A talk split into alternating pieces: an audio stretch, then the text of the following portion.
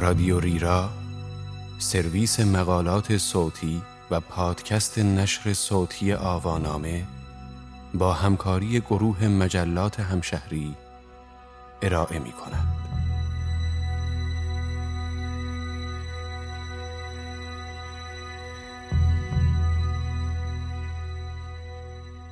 دنیا نگاهمان می کند.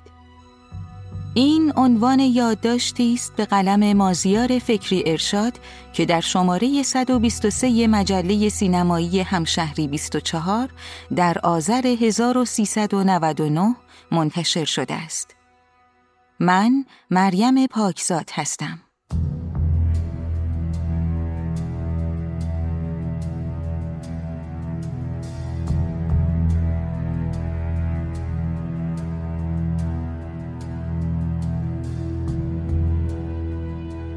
دادگاه شیکاگو شماره 7.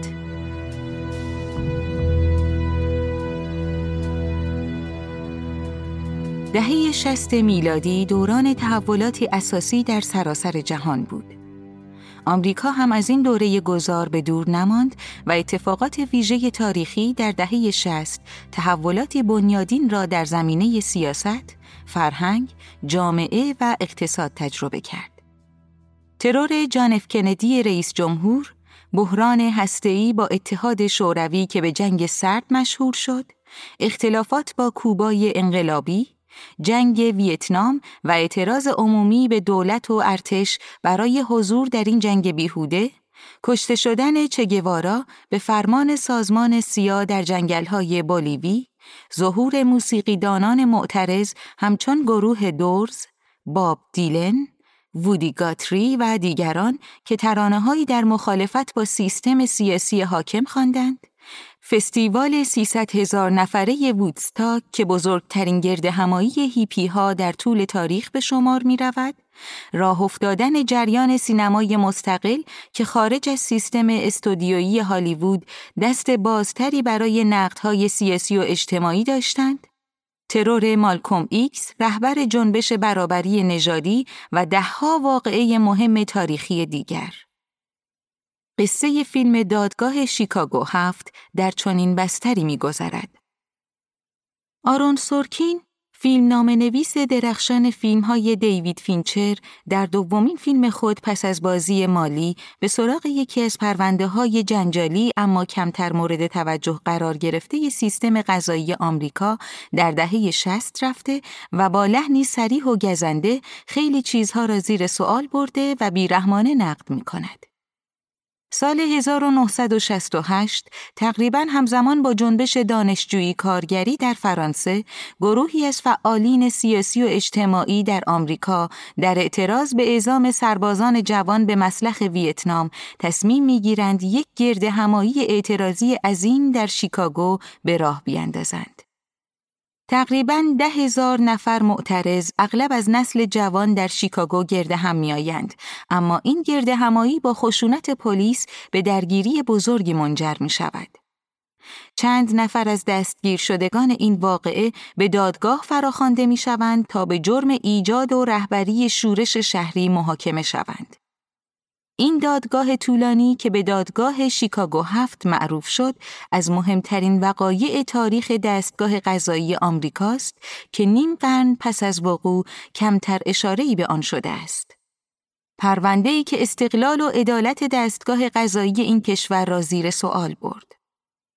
سرکین می‌کوشد نگاهی همه جانبه اما نه چندان بی‌طرف نسبت به این دادگاه و مراحل طولانی دادرسی داشته باشد.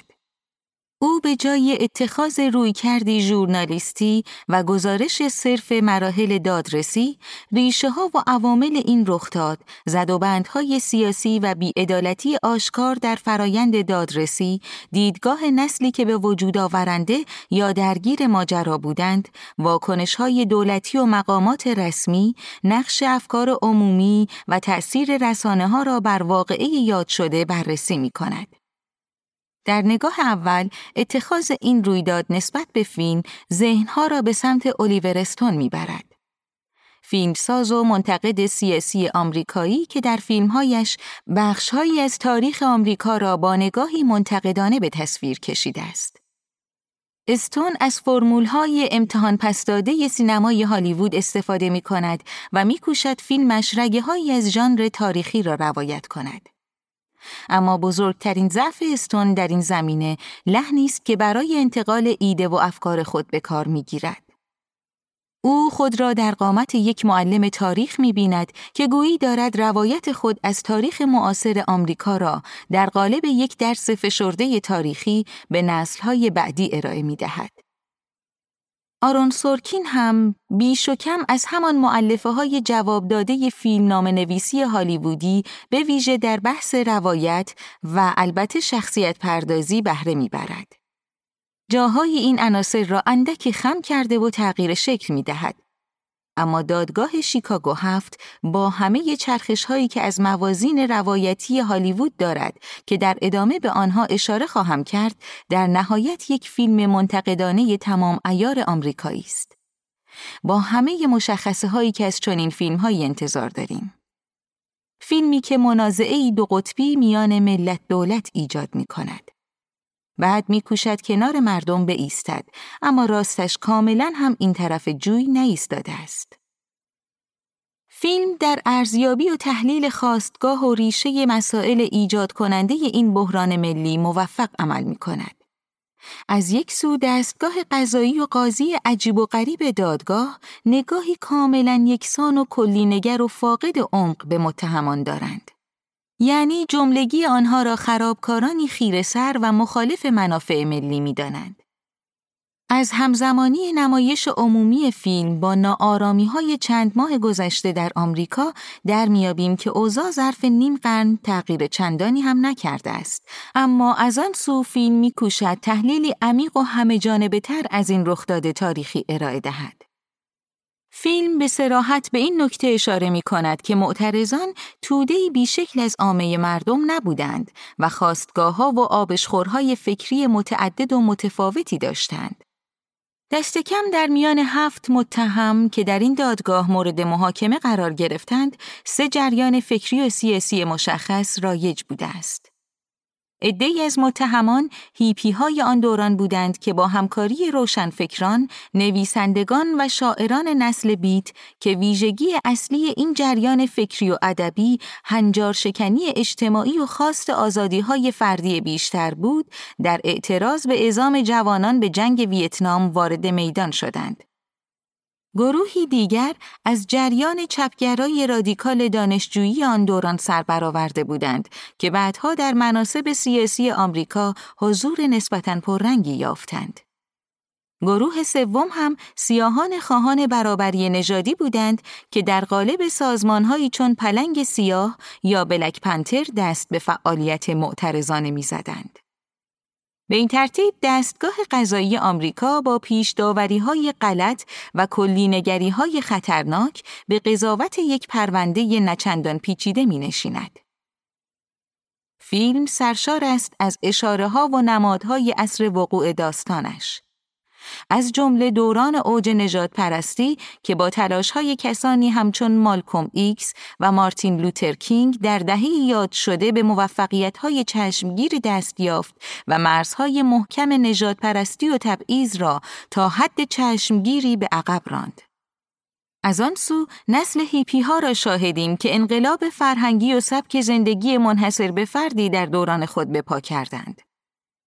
وجه دیگر ماجرا ارجاع به آدم‌های واقعی مانند چگیوارا، رؤسای جمهور آمریکا در آن دهه و حتی آلن گینزبرگ، شاعر معترض آن روزگار آمریکا بوده است. اما فیلم در کنار این نشانه‌ها و نمادها هیچ تصویر روشنی از توده مردم آمریکا به نمایش نمی‌گذارد.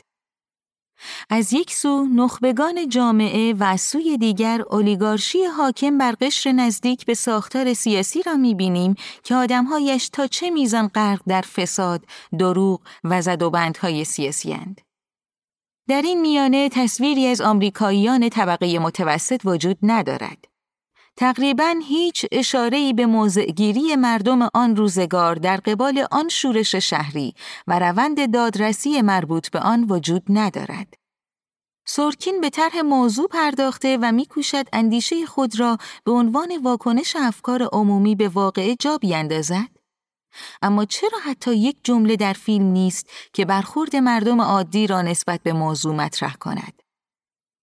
همانطور که در ابتدا اشاره کردم، فیلم در عین بهره‌گیری از فرمول‌های آشنای درام‌های دادگاهی می‌کوشد کمی ساختار شکنانه‌تر برخورد کند. در ابتدای فیلم با یک معرفی کوتاه و گذرا از شخصیت‌ها و اتفاقات رخ داده، خیلی زود به سراغ نقطه عطف نخست فیلم، یعنی شروع دادگاه 7 متهم ایجاد ناآرامی در شیکاگو می‌رود. در نتیجه پرسش‌های بسیاری را در همان ابتدا برای مخاطب ناآشنا با این ماجرای تاریخی به وجود می‌آورد. به تدریج و با پیش رفتن داستان از طریق فلشبک‌های متعددی به شکلی پازلگونه با برخی زوایای این واقعیت تاریخی آشنا می‌شویم. اما روند افشای اطلاعات مهم پیش از دادگاه تقریباً تا پس از نقطه عطف دوم فیلمنامه و پایانبندی شعاری، احساساتی و نچسب فیلم ادامه دارد. در پایان پازل وقایع تا حد زیادی تکمیل می شود. اما پایانبندی فیلم اصرار یکی از متهمان که نام 5000 کشته شده آمریکایی در جنگ ویتنام طی مدت دادگاه را از روی کاغذ بخواند، واکنش‌های حاضران در دادگاه و ایستادنشان به احترام نام کشته شدگان جنگ دقیقاً همان چیزی است که هالیوود از چنین فیلمی می‌طلبد. یک پایان کلیشه‌ای که احیاناً تماشاگر سرخورده را از تماشای فیلمی که دادگستری، FBI، پلیس و حتی دولت آمریکا را به چالش کشانده و قصه مظلومیت و البته واکنش‌های تند و هیجان‌زده معترضین را روایت کرده، با حسی از میهن پرستی و غرور به خانه بفرستد. فیلم با شعار معروفی که معترضان تجمع 10,000 نفری شیکاگو در واکنش به حمله و خشونت پلیس سر می‌دادند به پایان می‌رسد. دنیا نگاهمان می‌کند.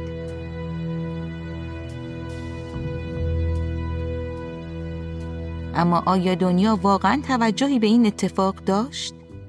آن هم زمانی که نه اینترنت بود و نه شبکه‌های خبری پرشمار ماهواره‌ای. حتی عکاس‌ها هم اجازه ورود به دادگاه را نداشتند و چند نقاش تصاویری از فضای دادگاه و آدم‌های حاضر در آن برای روزنامه‌ها می‌کشیدند. دادگاه شیکاگو 7 از فیلم‌های خوب امسال است.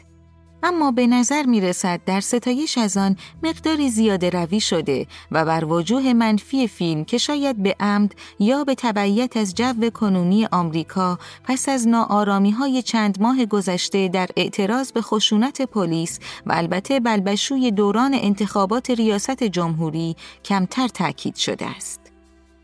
شاید بتوان گفت فیلم خواسته یا ناخواسته بر موج وقایع سال عجیب 2020 در آمریکا سوار شده و بیش از آنچه سزاوار بوده مورد ستایش قرار گرفته است. بعید است چند سال دیگر کسی دادگاه شیکاگو 7 را به یاد بیاورد. یا دست کم از فیلمنامه نویسی چون سرکین که حالا فیلمسازی را هم تجربه می کند، انتظارها به مراتب بیش از این هاست.